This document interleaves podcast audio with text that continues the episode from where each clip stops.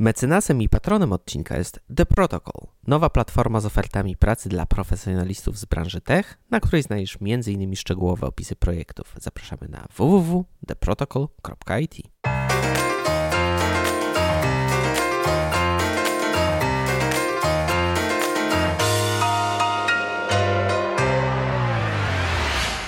Cześć, to jest podcast Nie Tylko Design, a ja nazywam się Tomasz Skórski. W tym podcaście od 7 lat rozmawiam o projektowaniu, cyfrowych produktach i o różnych aspektach designu. W 36 odcinku moim gościem jest Piotr Chojnacki, szef projektantów w Allegro. Allegro zatrudnia obecnie ponad 140 specjalistek i specjalistów zajmujących się user experience.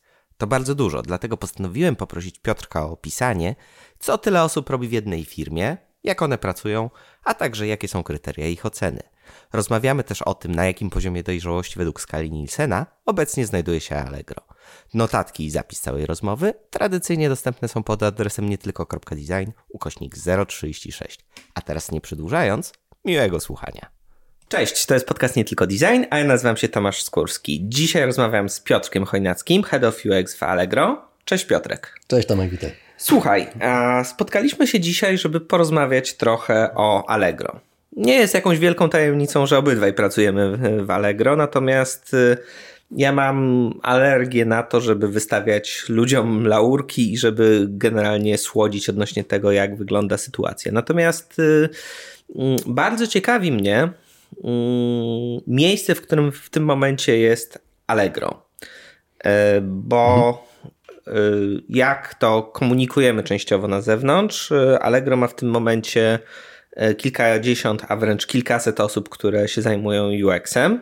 Warto tutaj też zauważyć, że ja UX-em w Allegro się nie zajmuję, tylko jestem tam w typowo produktowej roli i nie współpracujemy ze sobą na takim codziennym operacyjnym poziomie. Natomiast e, właśnie przez to, że tak dużo ludzi pracuje w Allegro i Allegro jest bardzo złożonym cyfrowym produktem, to pomyślałem sobie, że warto by było, żebyśmy tak spróbowali uchwycić, czym Allegro w tym momencie jest i jak wygląda tam praca. Nie jest to w żaden sposób sponsorowane, natomiast uważam, że nie ma żadnej innej firmy, która by była w Polsce tak duża i miała tak zaawansowany UX. Więc porozmawiajmy o tym. Okej. Okay. E, tego nie wiem, czy nie ma takiej, e, takiej e, drugiej dużej, dużej firmy. Faktycznie tego, temu się nie przyglądałem.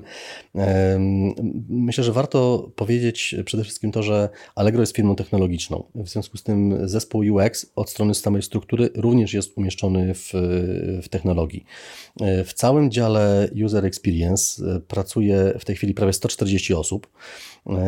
I to jest około 80 projektantów, prawie 40 badaczy, 16 osób, które się zajmują komunikacją. Może też o tym, o, o tym czyli, powiem. Czyli tak zwanym UX ratingiem. Czyli tak? nie, nie, nie, tylko, nie, nie tylko. Faktycznie UX rating jest też w ramach zespołu komunikacji, natomiast w, w komunikacji skupiamy się również na tym, żeby dostarczać informacje, nad czym pracujemy wewnętrznie dla, dla naszych pracowników E, i dbać o to, żeby ta wiedza na temat e, tematów projektowych była po prostu szeroko, e, szeroko dostępna.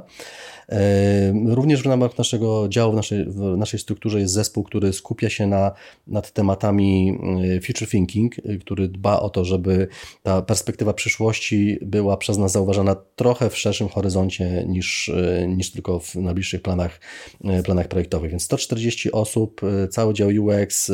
Ja bezpośrednio jako senior manager, jako head of UX prowadzę zespół prawie tych 80 projektantów, chociaż myślę, że w przyszłym roku mamy dużą szansę na to, żeby dobić do, do setki. E, więc tak, tak jesteśmy e, ułożeni, jeśli chodzi o samą strukturę i e, ilość ludzi, którzy dbają o to, żeby to doświadczenie naszych klientów, naszych partnerów, czyli naszych sprzedawców było jak najlepsze.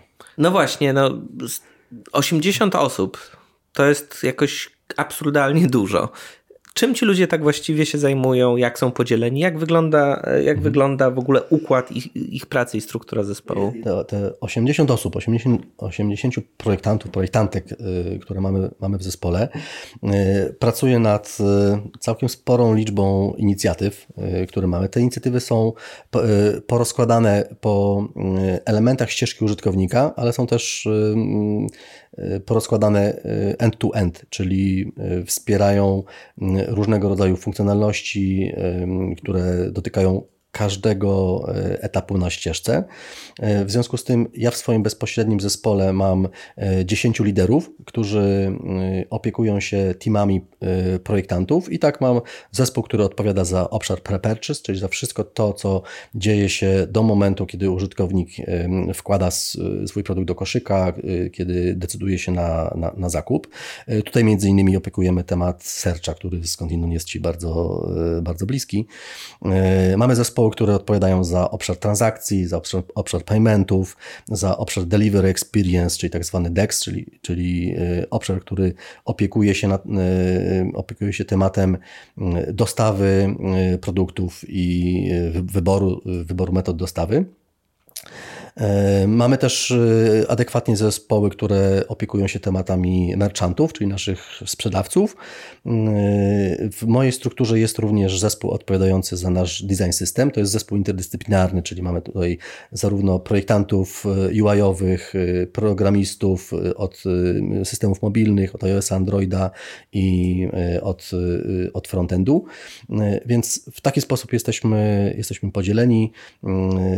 Liderzy, którzy odpowiadają odpowiadają za poszczególne elementy ścieżki użytkownika, zespół odpowiadający za design system i w ten sposób jest y, sam design zorganizowany. Oprócz tego y, współpracujemy bardzo blisko z y, badaczami i tutaj od strony samego procesu projektowego bardzo dbamy o to, żeby ta współpraca była rzeczywiście tutaj ramię, ramię w ramię. No dobra, słuchaj.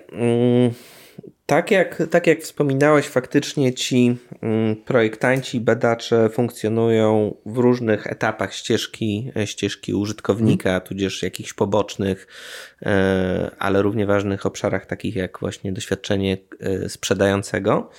Mm, natomiast no, te prawie 140 osób to jest bardzo dużo. Jak w ogóle hmm. wygląda zarządzanie takim zespole? Jak tutaj w ogóle wiesz, czy ty właściwie cały, cały dzień się zajmujesz akceptowaniem wniosków urlopowych? Wspominałeś, że faktycznie masz mhm. jakichś team liderów, którzy, mm, którzy tutaj część tej pracy wykonują.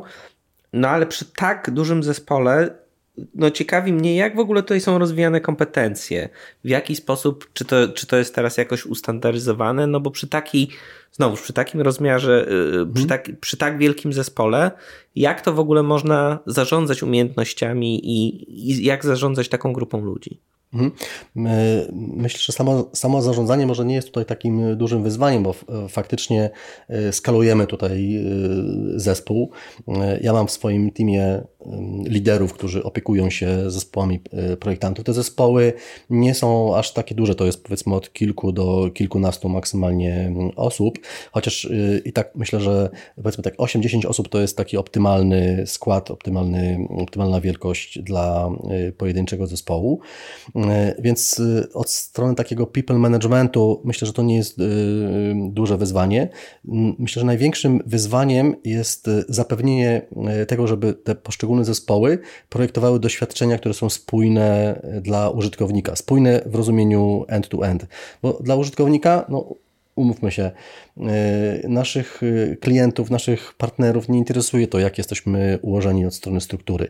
Interesuje ich to, żeby doświadczenie było jak najbardziej płynne, jak najbardziej takie bez, e, bezproblemowe i chcą realizować swoje cele, po które, po które przyszli na Allegro. I Tutaj e, największym wyzwaniem przy takiej skali, nawet nie samego zespołu, ale tematów, którymi się zajmujemy, jest to, w jaki sposób zadbać o tą, e, o tą spójność, zapewnić, żeby te poszczególne inicjatywy, tematy, które realizujemy, nie wykluczały się nawzajem, nie kanibalizowały się e, nawzajem i po prostu były ze sobą spójne.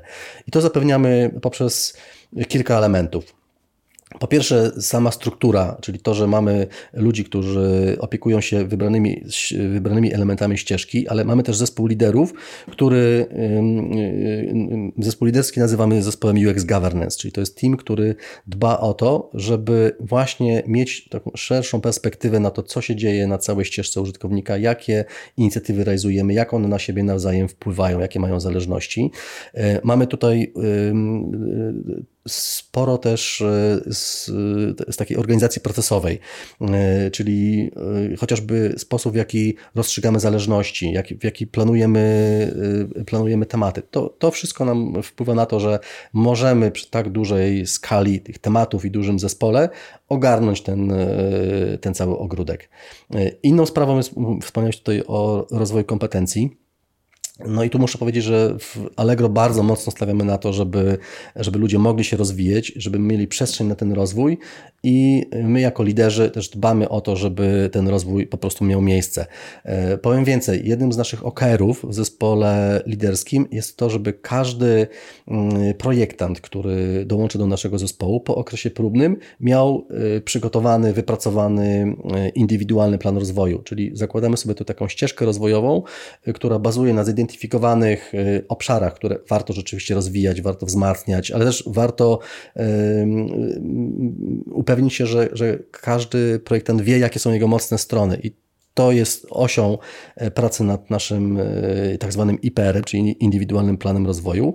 E, wypracowaliśmy sobie też bardzo konkretne narzędzia, żeby o ten rozwój zadbać. Natomiast indywidualny plan rozwoju hmm. to jest tak oddzierając to z korpomowy, to jest po prostu plan rozwoju dla każdego z mhm. pracowników, hmm. aby był w stanie swoje silne e, kompetencje bądź pewne braki, które być może mieć, żeby był w stanie je po prostu rozbudować i jest to coś, nad czym każdy z pracowników pracuje ze swoim szefem. E, po, może podam tutaj jakiś, e, jakiś przykład. Wypracowaliśmy sobie chociażby takie narzędzie, które jest taką mapą kompetencji. Nazywamy to. Hmm, Nazywamy to w bardziej taki ludzki sposób, bo mówimy, że to jest, jest to wskazówka, jak zostać coraz lepszym projektantem. I tutaj mamy, mm, mamy zmapowaną e, listę kompetencji per, e, per stanowisko czy per grade, czyli, czyli pokazujemy, czyli, jak, e, czyli... czego oczekujemy od juniora, czego oczekujemy od mida, czego od seniora i co, co należy wzmacniać, aby też w ramach rozwoju swojej ścieżki kariery się na kolejne, na kolejne. E, mamy to zorganizowane w ten sposób, że pracujemy na sześciu filarach. To są takie filary jak wiedza ekspercka, precyzyjna komunikacja, e, czy wpływ na biznes, empatia e, poznawcza chociażby.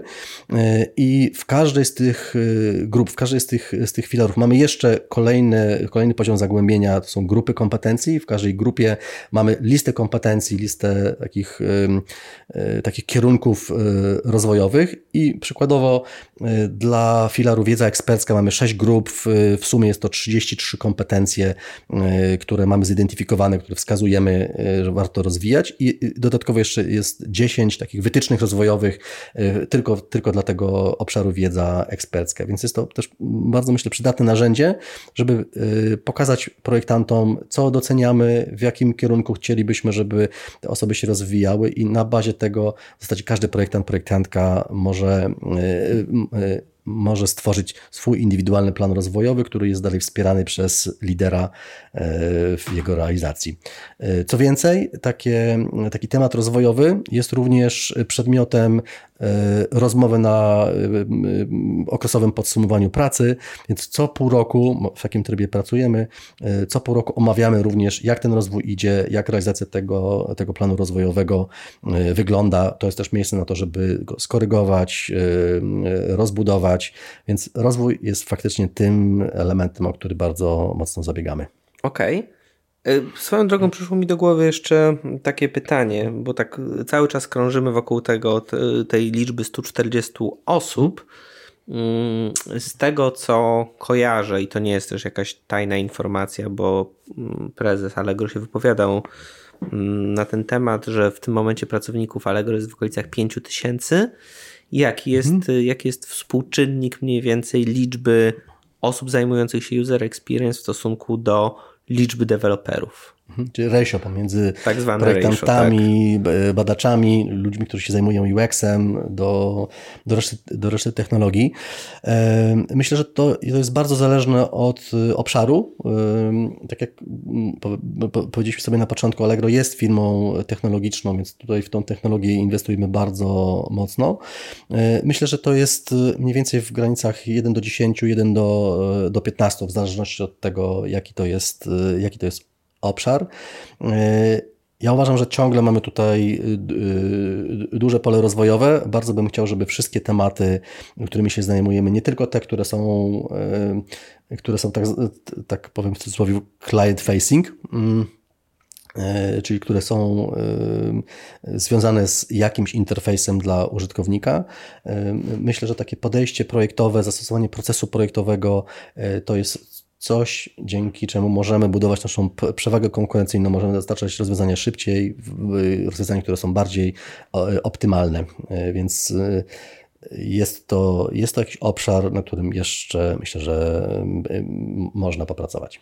No tak, no ale ten współczynnik 1 do 10 to jest mniej więcej taki dość zdrowy, e, zdrowy współczynnik. Oczywiście im więcej, tym, im więcej, tym lepiej. Tym bardziej, że na tyle, na ile się orientuję, to tych pro, pro, pro, produktów typowo cyfrowych, które nie mają interfejsu, e, z racji tego, że stosujemy mikrousługi, jest tam faktycznie całkiem, e, całkiem hmm. sporo. No właśnie, słuchaj. Mm, porozmawialiśmy sobie o tym, jak wyglądają te kompetencje. Natomiast jak w ogóle można zarządzać wymianą informacji i dobrych praktyk przy tak dużym zespole? Jak to jest możliwe? Czy w ogóle to jest możliwe, czy to nie ma sensu? E, wiesz, tam, powiedziałbym, że wszystko jest możliwe. Trzeba usiąść i pokminić, jak to, jak to zrobić. E, faktycznie jest to spore wyzwanie, żeby i na poziomie takim projektowym, czyli my, my potrzebujemy wiedzieć, czym zajmują się inne zespoły. Potrzebujemy wiedzieć, dlatego że ta ścieżka użytkownika ona przechodzi przez, y, przez wiele zespołów y, i musi być spójna. Więc my musimy wiedzieć, jakie są plany, y, czym się zajmujemy, czym będziemy się zajmować, jakie są cele w innych zespołach. To, to jest nasza potrzeba. Jak jest potrzeba, to oczywiście się siądzie nad wymyśleniem rozwiązania. My wprowadzamy takie mechanizmy wymiany wiedzy na kilku poziomach. Na poziomie projektu projektowym.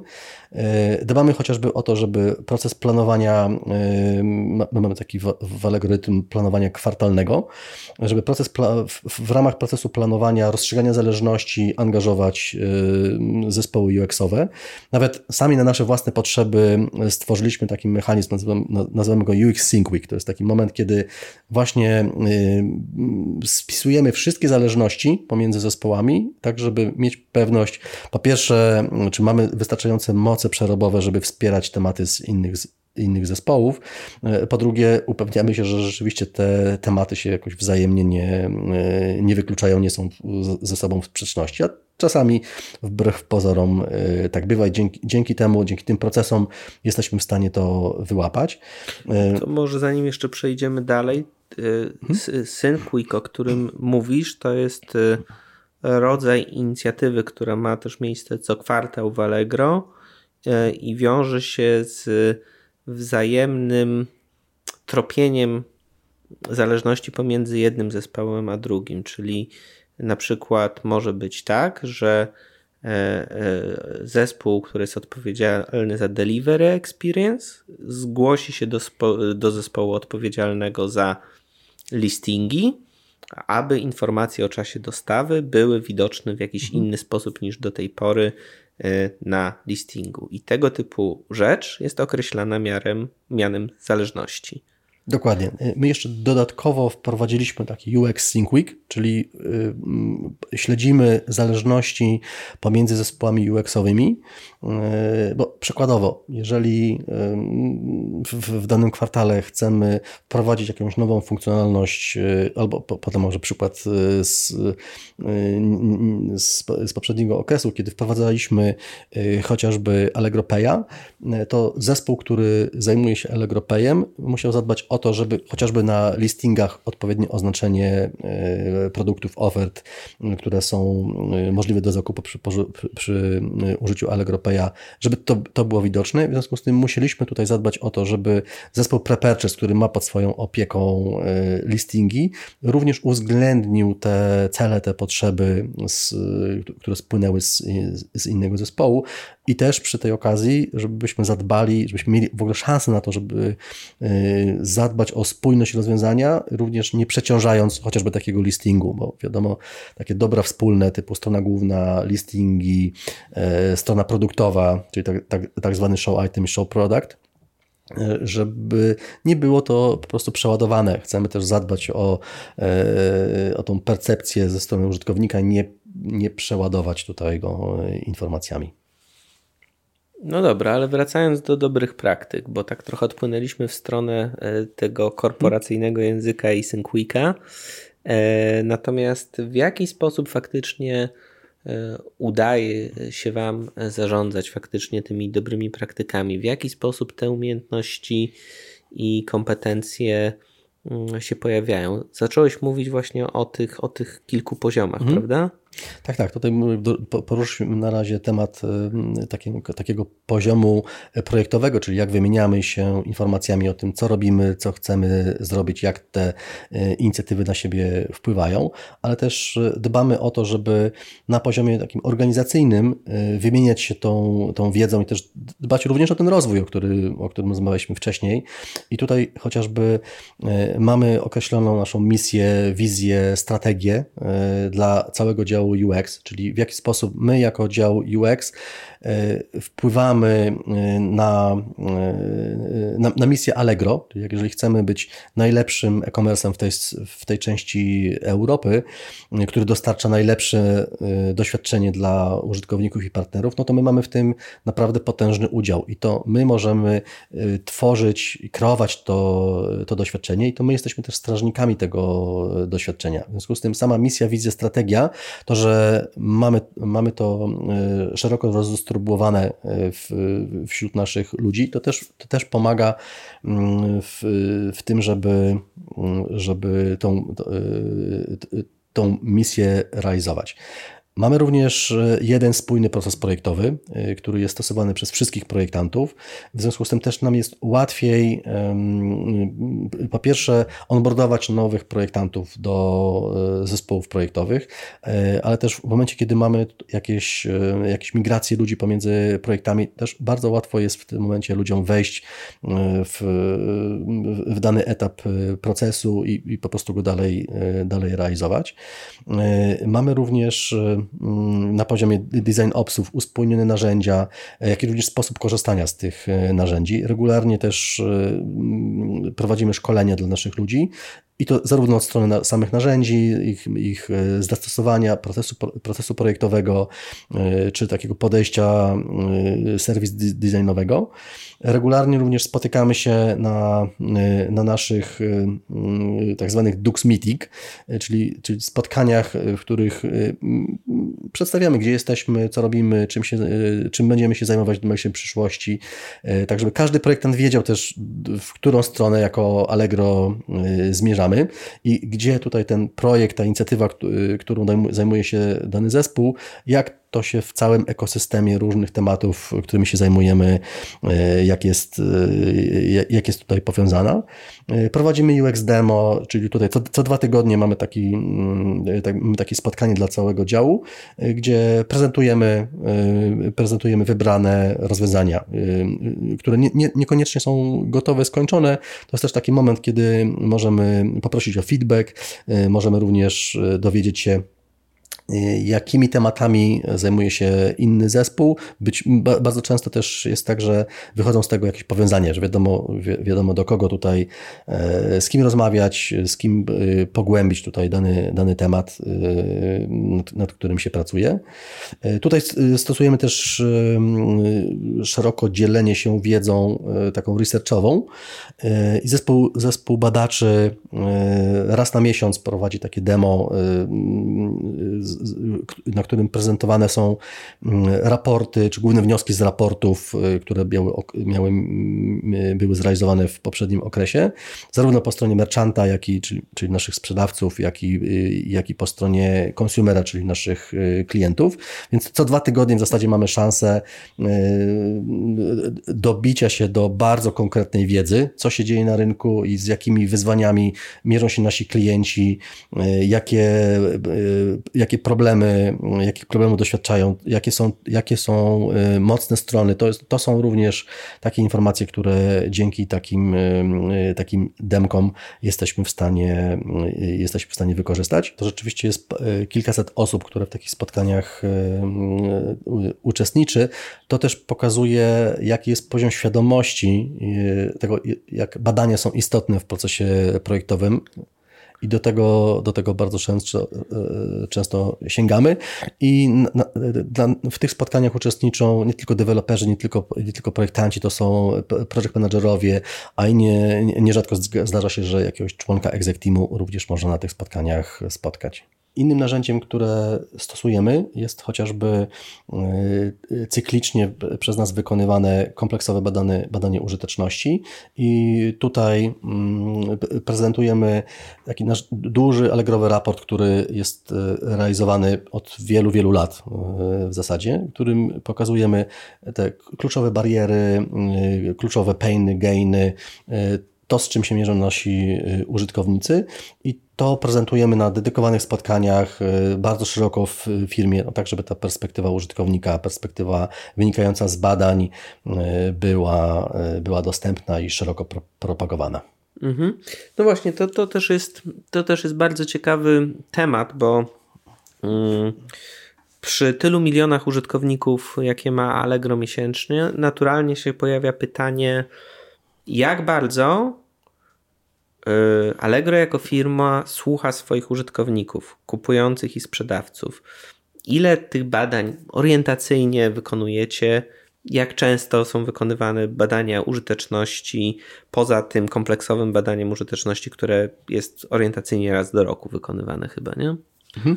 Yy, tak, no, kompleksowe badanie użyteczności, czy, czy chociażby sięgnięcie po Bajmarda, to jest coś, co robimy cyklicznie i, my, i z tego mamy potężną dawkę informacji, wiedzy o naszych użytkownikach. Mówimy o komercyjnym badaniu Bajmarda. Tak, tak, tak. tak, tak do, do... Bo warto o tym wspomnieć, że Bajmard poza, e, poza tymi swoimi znakomitymi raportami, które przez wiele lat stanowiły w polskiej branży e-commerce jakieś fundamenty rozwoju, mamy komercyjne badanie użyteczności, które nas waliduje w stosunku do w stosunku do naszej konkurencji również. E, dokładnie tak. Ja muszę, muszę powiedzieć, że nie przypominam sobie inicjatywy czy projektu, który byłby u nas realizowany bez e, badań. No może naprawdę na, palce, na palcu jednym, jednej ręki, na palcach jednej ręki mógłbym e, policzyć takie, takie sytuacje. W zasadzie jesteśmy w tej komfortowej sytuacji, że ta świadomość istotności badań w procesie projektowym przy podejmowaniu decyzji jest u nas tak duża, że zespół badaczy jest raczej zarzucany bardzo dużą ilością potrzeb takich badań i w każdym projekcie te, te, badania są realizowane. To są, to są różnego rodzaju badania, oczywiście. Nie zawsze są to, są to tylko badania ilościowe, tylko, tylko jakościowe. No tutaj całe spektrum, łącznie z tym, że e, na poziomie badań strategicznych też tutaj sięgamy do, do, do pomocy naszych, e, naszych badaczy. Więc e, Powiedziałbym, że w każdym projekcie, w każdej inicjatywie te badania e, są uwzględnione. E, no i myślę, że bo tu bym, tu bym pokusił się o takie stwierdzenie, że chyba nie ma drugiej w Polsce takiej firmy, która przy no, prawie 40-osobowym zespole badaczy tak skrupulatnie podchodziłaby do tego, żeby perspektywa użytkownika wynikająca z badań była uwzględniona, szczególnie na tych, na tych pierwszych etapach projektu. Mm -hmm, no ale dobra, no jeśli mamy pi razy drzwi 40 badaczy, tak, to może, możemy roboczo stwierdzić, że wykonujemy w okolicach 40-50 badań miesięcznie? E, myślę, że więcej. Ten aspekt jakościowy to jest tylko jedna część, a natomiast jest też bardzo silny aspekt y, ilościowy. Mhm. E, w moim obszarze, w którym pracuję, mhm. większość praktycznie wszystkie decyzje, jakie podejmujemy, podejmujemy w oparciu o dane ilościowej i bardzo mocno korzystamy z pomocy data scientistów też e, i mierzymy wszystko w taki sposób, aby osiągać istotności statystyczne, więc faktycznie i przesłanki do przeprowadzenia hipotez i same mm, hipotezy faktycznie w sposób ilościowy weryfikujemy. Jak to wygląda, jeśli chodzi o obszar testów AB? Czy Allegro wykonuje testy AB? Tutaj poruszyłeś bardzo ciekawy wątek, y, jeśli chodzi o podejście do, do danych. Pamiętam, że na jednej z rozmów rekrutacyjnych y, kandydat zadał nam takie pytanie, czy my projektujemy w oparciu o hipotezy, czy w oparciu o dane. No i w tym momencie bardzo szeroki uśmiech pojawił się na mojej twarzy, bo mogłem opowiedzieć troszeczkę, jak to wygląda y, u nas. Nasz zespół analityków jest w stanie projektantom dostarczyć, no w zasadzie nie, nie o ograniczone informacje, które są potrzebne do podejmowania e, decyzji, więc oprócz takiego, e, e, oprócz takiego wsadu informacji dotyczących zachowań użytkowników, problemów, gainów, które wynikają z, z badań jakościowych, dane badania jako ilościowe są tutaj e, po prostu w zasięgu, w zasięgu ręki. I myślę, że to też jest e, jedna z fajniejszych rzeczy, jeśli chodzi o pracę projektanta w Allegro. A ile testów AB równocześnie przeprowadzamy? Oj, myślę, że to jest kilkadziesiąt testów, które są równolegle przeprowadzane. Z racji tego, że pracujemy na danych, nasi projektanci również skupiają się na efektach swojej pracy i nasza praca nie kończy się tylko i wyłącznie na dowiezieniu konceptu, do, do, do dostarczeniu e, tak przys, przysłowiowych makiet, e, tylko również interesujemy się tym, jak nasza, e, nasza praca, jakie efekty przynosi po prostu. I przez to, że mamy, to jest nasz produkt, Allegro jest naszym produktem, w związku z tym jesteśmy w stanie mieć w zasięgu ręki informacje, jak dany, dany pomysł, dany, dany koncept nam performuje i tutaj testy AB przychodzą nam zdecydowanie z y, pomocą. Dzięki temu też jesteśmy w stanie iterować, jesteśmy w stanie zweryfikować, czy może ten pomysł y, jeszcze, jeszcze warto y, wziąć na warsztat, jeszcze na nim popracować, czy, czy może przetestować inny wariant, który gdzieś mieliśmy z tyłu głowy. To, co, to, co Tomek jest jeszcze fajne, to to, że każdy w zasadzie może zobaczyć, jakie testy są w tej chwili realizowane, jakie są wyniki, jakie są efekty tych, tych testów.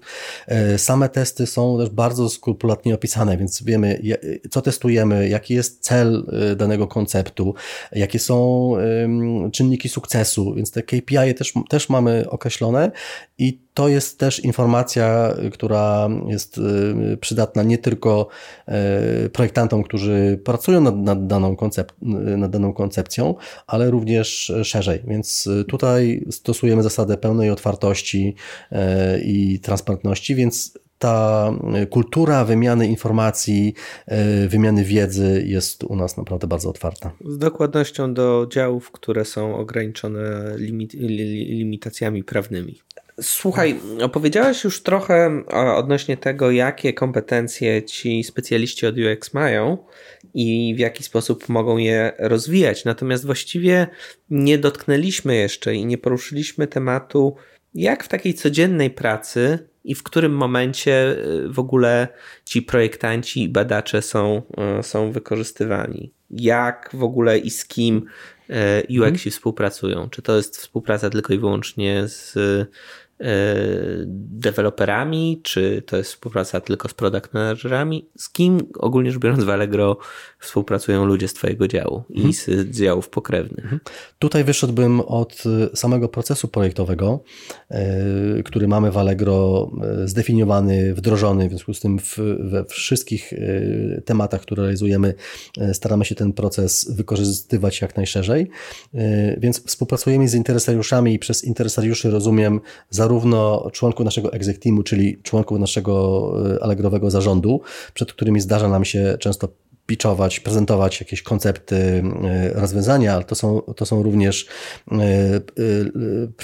project managerowie, to są, to są tech ownerzy, business ownerzy, oczywiście deweloperzy, product managerowie. Product managerowie, zdecydowanie tak, więc no, w zależności od tego, na jakim etapie projek procesu projektowego jesteśmy, to tutaj też mamy zdefiniowanych interesariuszy, z którymi współpracujemy, odpowiedzialności i w zasadzie mógłbym powiedzieć, że UX jest obecny na każdym etapie procesu projektowego, y, muszę, muszę powiedzieć, że ta y, y, dojrzałość Allegrowa jeszcze, może inaczej, Chociaż muszę, muszę powiedzieć, że e, e, ta, ta, nasza świadomość wykorzystania potencjału e, zespołu UX-owego jeszcze może być tutaj, być tutaj większa. Chociażby mamy jedną z naszych wewnętrznych działowych inicjatyw zdefiniowaną w taki sposób, że chcemy ten proces projektowy wyskalować, zadbać o to, żeby perspektywa UX-owa była faktycznie w każdym projekcie, w każdym etapie pracy nad, nad projektem, nad inicjatywą uwzględniona. I to jest też e, część naszych e, bieżących obowiązków. Mamy taką ambicję, żeby Allegro było firmą design driven. Myślę, że jeszcze, e, że jeszcze nam trochę brakuje, aby móc tak się o, o, o, o poziomie dojrzałości jeszcze porozmawiamy, natomiast mm, wiesz co, zastanawiam się nad taką rzeczą. Mm, no właśnie, tak dotykamy tego problemu z tak trochę, z trochę, z trochę różnych stron. Ja zastanawiam się, gdybyś miał tak jakoś podsumować, bo czasem jest tak, że w zależności od tego, jaką mamy dojrzałość firmy, to te kompetencje i umiejętności, te czynności wykonywane przez ludzi od UX-a są różne. Czasem jest to tylko prototypowanie, czasem są to tylko badania. Ty tutaj mówiłeś już trochę o badaniach, mówiłeś też o tym, że często to są kompetencje e, prezentacyjne, które są wykorzystywane. Natomiast gdybyś miał tak nieco szerzej opowiedzieć hmm. o tym, czym zajmują się e, projektanci, czym zajmują się badacze, jakie ich umiejętności są wykorzystywane. Hmm. Trochę tak słyszę, że chcesz się zapytać, czy projektanci u nas robią tylko makiety. Oczywiście makiety czy, czy prototypy robimy w, w, różnej skali w Fidelity, mm, natomiast jest to, myślę, zdecydowanie mniejsza część pracy UX-owej. E, znowuż odwołam się trochę do, do procesu projektowego. My bierzemy udział chociażby w, w prowadzeniu warsztatów na etapie strategii. Jesteśmy zaangażowani w, w chwili, kiedy współtworzymy razem z naszymi e, PM-ami, produktowcami e, wizję, strategię dla rozwoju, rozwoju produktu. Bierzemy udział przy planowaniu prac, kiedy już taktycznie czy operacyjnie planujemy sobie backlog na dany, na dany kwartał. Również tutaj e, nasi projektanci e, są, e, są zaangażowani. Jak najbardziej facilitujemy warsztaty. Tutaj niezależnie od tego, czy są to projektanci, czy badacze, chociaż nawet, nawet powiedziałbym, że badacze częściej facilitują warsztaty niż, niż projektanci. Także tutaj pokrywamy pełne spektrum takich narzędzi wykorzystywanych przez przez projektantów. No, no właśnie, też już dotykamy tego pytania z kilku różnych miejsc. Ja się mm, pracując w Allegro sam zastanawiam nad tym, jak ty byś określił poziom dojrzałości UX-owej według y, skali dojrzałości Nielsena? Mhm.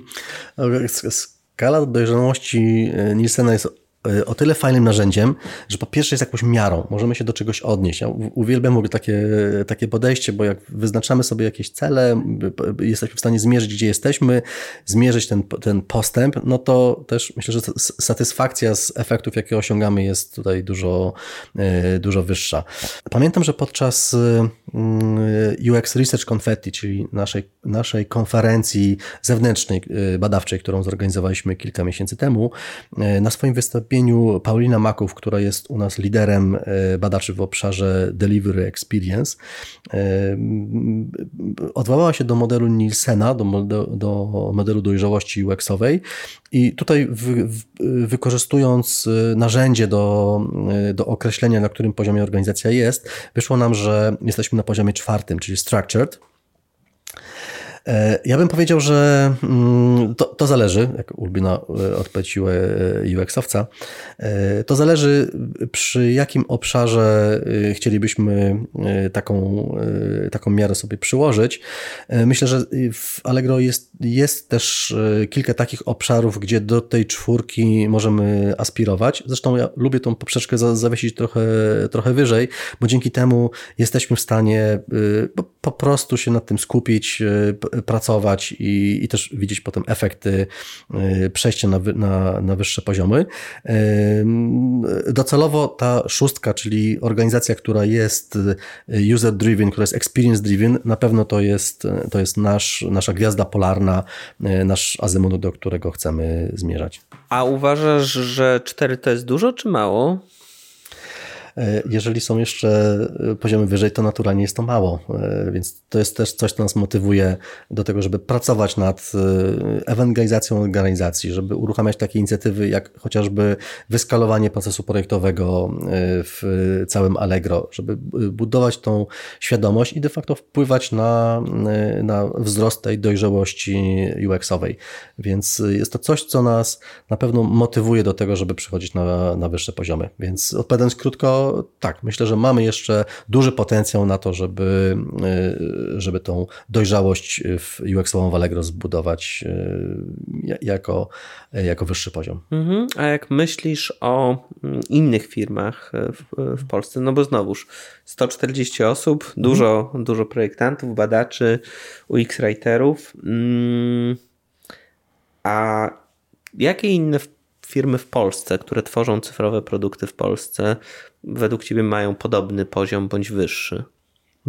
Wiesz co, myślę, że jest, jest pewnie sporo firm, które mają ten poziom wyższy, może i nawet y, na poziomie szóstki.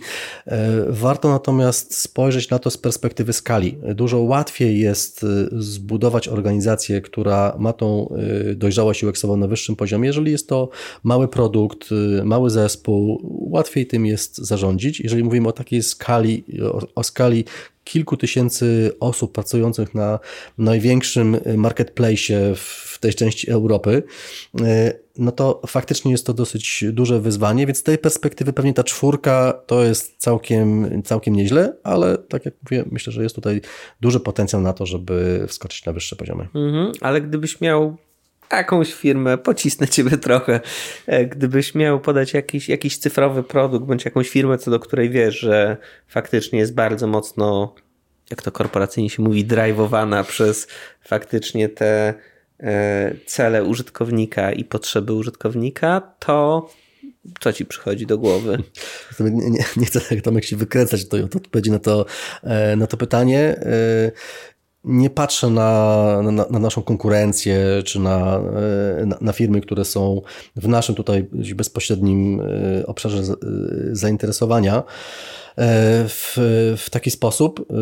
Wolę skupiać się na tym, żeby budować tą świadomość u nas i o, oczywiście patrzymy na naszą konkurencję, ale patrzymy przez pryzmat efektów, jakie, jakie te firmy uzyskują, czy też ambicji, y, do których my y, aspirujemy i wolę się tutaj skupić na tym, żeby pracować nad y, podniesieniem dojrzałości UX-owej, mierzyć to modelem Nielsena i przesuwać się na wyższe poziomy, niż porównywać się tutaj w taki, w taki bezpośredni sposób do innych firm. Tutaj jeszcze trzeba pamiętać o tym, że nie samym UX-em taka firma jak nasza, nasza żyje. Jednak w, w, mamy, mamy główny cel, zdefiniowany w taki sposób, że y, chcemy być największym, y, największym e-commerce'em i również osiągnąć z tego tytułu y, konkretne zyski. W związku z tym skupienie się y, w 100% na tym, żeby dostarczyć y, najlepsze możliwe doświadczenie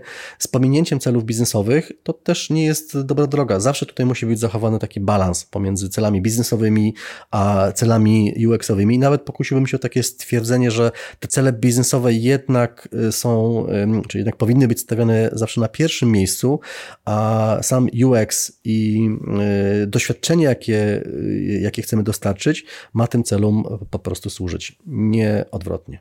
Słuchaj, te 140 osób, to wiem, że ciągle wracam do tej liczby, ale te 140 osób to jest faktycznie całkiem sporo. czy da się w ogóle jeszcze bardziej skalować taki zespół? Jakie są limity? Czy, czy w ogóle jest sens to robić? Czy uważasz, że w tym momencie osiągnęło się jakieś optimum, jeśli chodzi o liczbę specjalistów?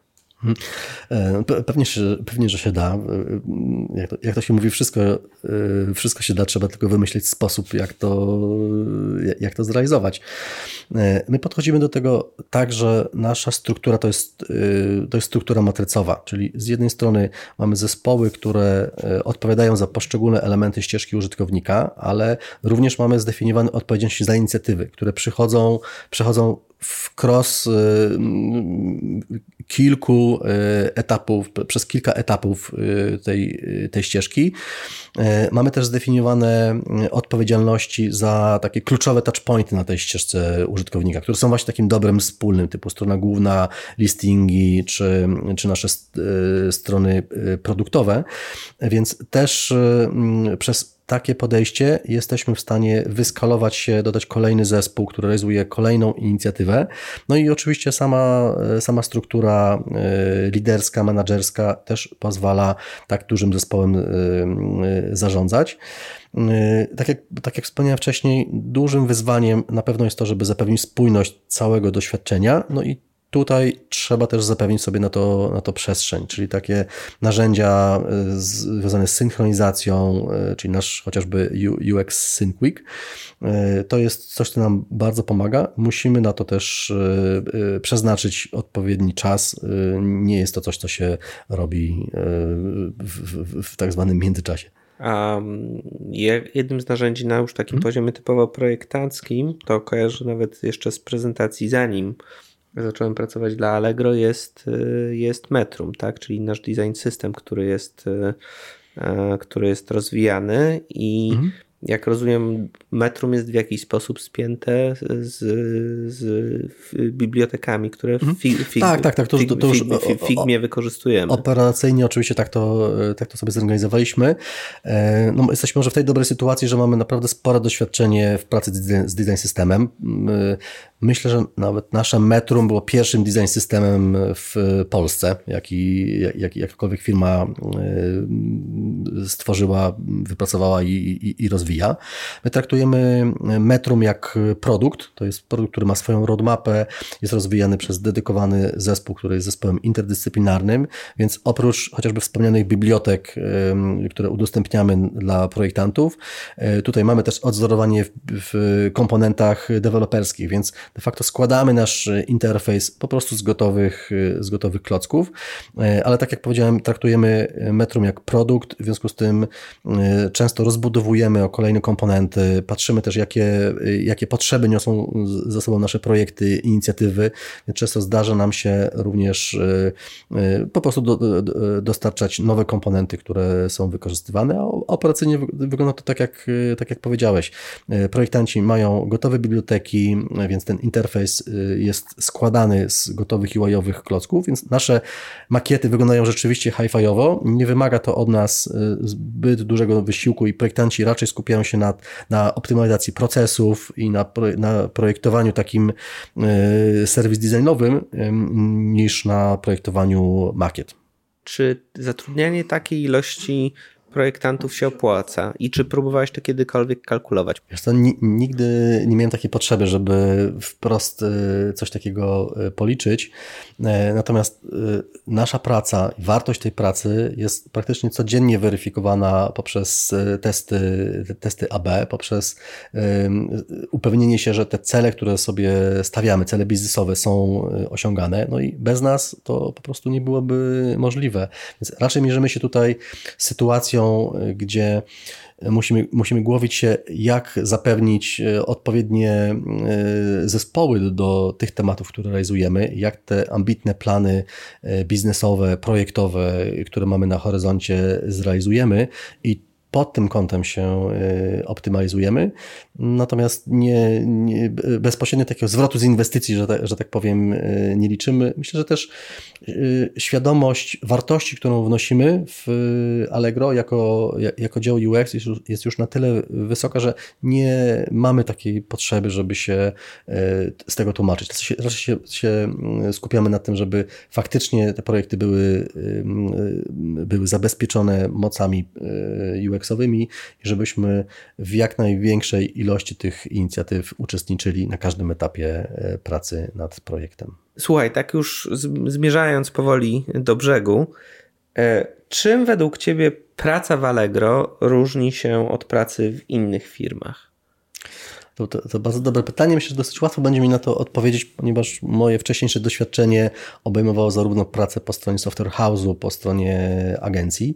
Praca w Allegro to przede wszystkim praca na produkcie. Jest to praca ciągła, ciągły rozwój y, produktu, więc tutaj skupiamy się przede wszystkim na efektach, jakie, jakie chcemy osiągać i weryfikujemy te efekty. To jest praca, y, która skupia się na KPI-ach, na y, weryfikowaniu hipotez właśnie przez testy, przez testy AB.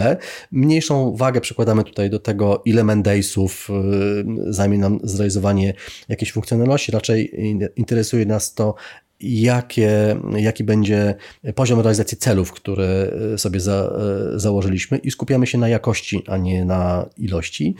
No i rozmawialiśmy troszeczkę tutaj o podejściu do projektowania w oparciu o dane, więc charakterystyczne dla nas jest to, że my mamy jako projektanci praktycznie nieograniczony dostęp do danych. Zawsze projektant może sięgnąć, tutaj z wykorzystaniem oczywiście naszych, naszego teamu analityków, może sięgnąć do danych, zweryfikować tą, tą hipotezę, y, czy nawet, nawet y, na bardzo wczesnym etapie pomysłu sięgnąć do jakichś historycznych y, raportów, do historycznych danych i Tutaj mamy rzeczywiście bardzo duże pole manewru. No i również y, dostęp do badaczy, do badań, możliwość zweryfikowania y, pomysłu, strategii, y, czy w zasadzie wykonania dowolnych badań, które uznamy, że są wartościowe, są potrzebne do tego, żeby podjąć właściwe decyzje projektowe. Więc to jest myślę coś, co nas bardzo mocno charakteryzuje. No i na, na koniec może podkreśliłbym to, z kim tutaj pracujemy czyli po prostu ludzi. Allegro ma bardzo specyficzną kulturę, jesteśmy otwarci.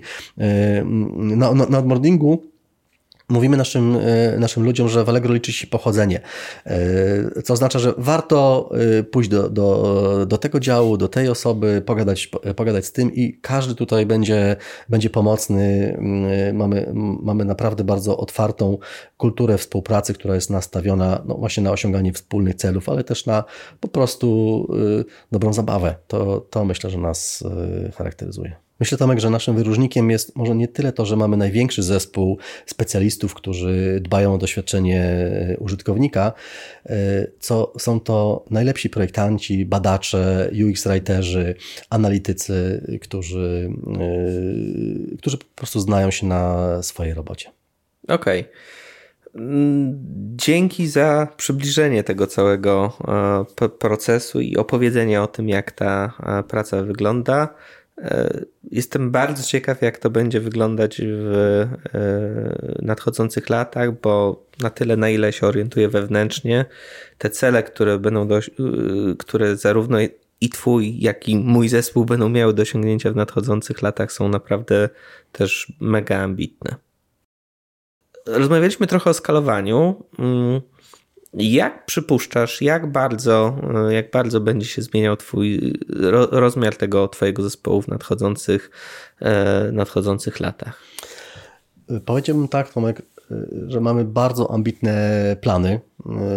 Nie tak dawno wyszliśmy również na rynek poza, poza Polskę, więc te plany, są naprawdę, te plany są naprawdę bardzo ambitne, co będzie pociągało za sobą konieczność zaangażowania zespołu UX-owego w jeszcze większym stopniu, więc na pewno będziemy, będziemy potrzebować szukać osób, w ostatnim czasie wyszliśmy również na rynek poza Polskę, więc na pewno będziemy, będziemy potrzebować zaangażowania zespołów UX-owych w jeszcze większym stopniu, więc na pewno ten rozwój, to skalowanie jeszcze, jeszcze jest przed nami. Jeżeli ktoś z słuchaczy chciałby przekonać się, jak wygląda praca w Allegro, to zapraszamy do e, naszego procesu rekrutacyjnego. E, proces jest, jest, bardzo prosty, krótki. E, tak naprawdę wystarczy wysłać CV, najlepiej z portfolio, jeżeli tutaj mówimy o, o projektantach. Spotykamy się następnie na jednej rozmowie merytorycznej, gdzie członkowie naszego hiring składu rozmawiają o tematach stricte merytorycznych. Nie wymagamy tutaj przygotowania żadnego zadania, nie dajemy jakiejś pracy, pracy domowej. Po prostu rozmawiamy o UX-ie na konkretnych y, przykładach, y, wykorzystując chociażby e, elementy whiteboard y, challenge'u. Kolejnym etapem jest y, spotkanie z potencjalnym przyszłym liderem y, takiego projektanta czy, czy projektantki. Y, I na tym trzecim, już ostatnim spotkaniu upewniamy się, że dana osoba pasuje do naszego zespołu, że tutaj ta chemia po prostu, po prostu funkcjonuje. I również kandydat ma szansę, czy kandydatka ma szansę upewnić się, że jest to faktycznie dobre miejsce do zrobienia skoku rozwojowego. Czy orientujesz się, jak wygląda seniority poszczególnych ludzi? W sensie, ilu mamy w tym momencie juniorów, regularów i seniorów? Mhm. E, na pewno, na pewno najwięcej mamy e, projektantów, projektantek na stanowisku MIDA. E, pewnie na drugim miejscu będą seniorzy. To wynika z tego, że po pierwsze nasze zadania jednak są bardzo ambitne i wymagamy takiej samodzielności już nawet na etapie rekrutacji. No i też dbając o rozwój naszych ludzi, nasi juniorzy czy ludzie, którzy przychodzą na, na staż, relatywnie szybko przechodzą po prostu na wyższe poziomy, stają się midami, seniorami, więc też dbamy o to, żeby, żeby ten rozwój był realizowany. A procentowo orientujesz się, jak to mniej więcej wygląda? Pi razy drzwi. Nie, nie, nie chcę rzucać jakichś tam cyferek. Mhm. No dobra, no brzmi to faktycznie bardzo interesująco. Życzę Ci powodzenia i trzymam kciuki za zatrudnienie kolejnych projektantów, badaczy, UX-writerów i UX-writerek również w nadchodzących tygodniach, miesiącach i latach. E, dzięki. Dzisiaj moim gościem był Piotr Chojnacki. Dzięki Tomek, dzięki za rozmowę. Dzięki. I to już wszystko na dzisiaj. Zapis całej rozmowy oraz notatki do tego odcinka dostępne są na stronie nietylko.design ukośnik 036. Do usłyszenia niebawem.